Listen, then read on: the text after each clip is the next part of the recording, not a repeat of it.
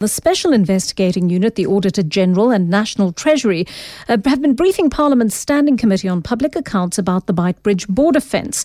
There are allegations of irregularities in the procurement and delivery process. Our parliamentary reporter Babalo Ndenze has the details for us at this hour. Babalo, good afternoon to you. I'm going to ask you uh, to start by just recapping for us the allegations around this border fencing project.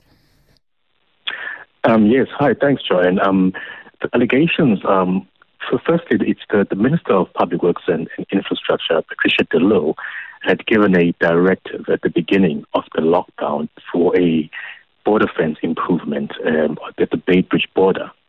Um, that was valued at about 27 million rand.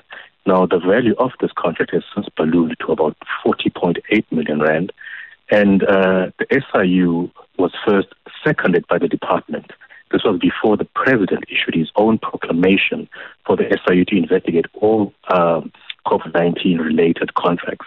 And this was a specific one that was seconded by the department, and the SIU agreed to do this.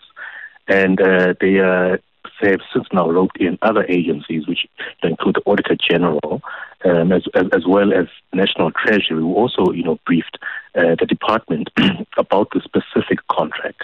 Now, this contract now forms part of a broader investigation that's done by the SIU on all PPE contracts and COVID-19 related contracts. Right. And what happened today, what happened today, basically, if I just quickly join, is that, you know, the National Treasury, the Minister, DG, acting DG, the SIU, they all briefed the committee except the Auditor General because they had not completed their investigation. So they didn't give any inputs today. And uh, that was basically the, the crux of today's meeting was just to give an update on what has been investigated so far and what are some of the recommendations and findings of these of this investigation. Right. Am I correct, Babalo, in saying the current Public Works Minister Patricia de Lille has been cleared on this issue, but there are 14 departmental officials who haven't been cleared? Yes, indeed. There's disciplinary charges have been recommended against 14 senior officials. Uh, the company involved, um, the contractor, that is a separate criminal case that the SIU is recommending happens to the, and the company must also be blacklisted, you know, from future government contracts. So uh, Patricia de Lille, not entirely, you know, vindicated according to MPs who sit on the SCOPA committee, you know, from all parties, including the ANC, um, as well as the opposition party and the DA, are all really calling for the minister, you know, to take some responsibility. It can't be just 14 senior officials. She is the one who gave the directive in the first place.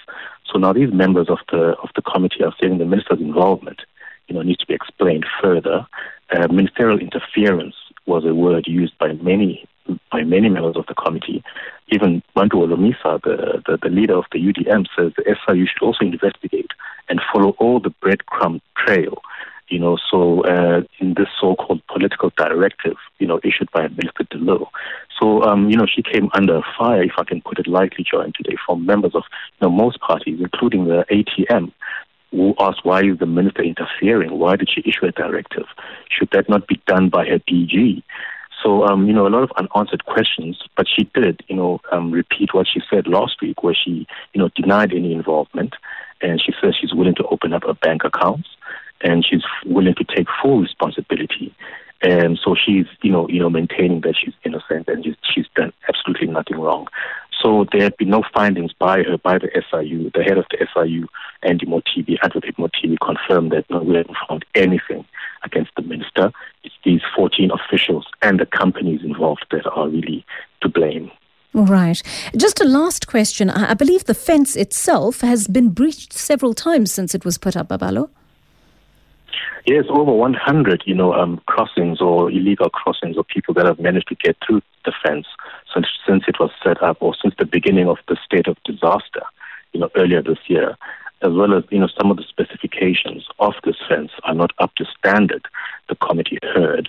And instead of being 2.2 meters high, the fence is now only 1.8 meters.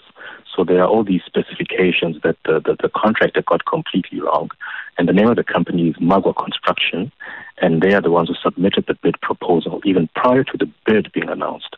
And so, um, you know, Treasury also raising some, some, some issues about this because there was a previous contractor at the border post for this service. So it's not clear why the Public Works Department did not use the initial, you know, company to utilize the service of that initial company. So, you know, a lot of uh, technicalities that the company got wrong, you know, specifically related to the fence and, you know, the, the, the length of the fence and how the barbed wire, you know, has been stretched. Apparently the specifications of the barbed wire were completely wrong as well. Wow, what an extensive uh, project. So much money spent and still no satisfaction there from it. Thank you very much for that, Babalo Ndenze. EWN, the parliamentary correspondent there, telling us that this is far from over.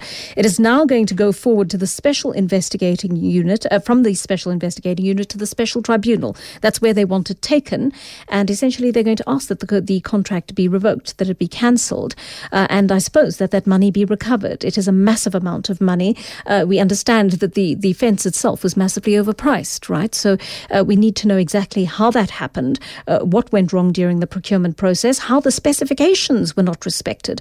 Um, there are all sorts of things that have gone wrong with this contract, seemingly, and uh, it's a good thing that um, I mean, it, look, we always struggle with the fact that everything is done in retrospect, right? There's always an investigation afterwards that reveals the process was tampered with uh, somehow, or the process did not run as it should have. The procurement processes were questionable, the delivery was questionable, and so forth forth. Uh, but but at least we're not finding this out five, ten years later when the money has already been spent. Perhaps there's a chance at this early stage of still recouping some of the money that uh, that government spent on it. So we'll keep watching that story as it develops.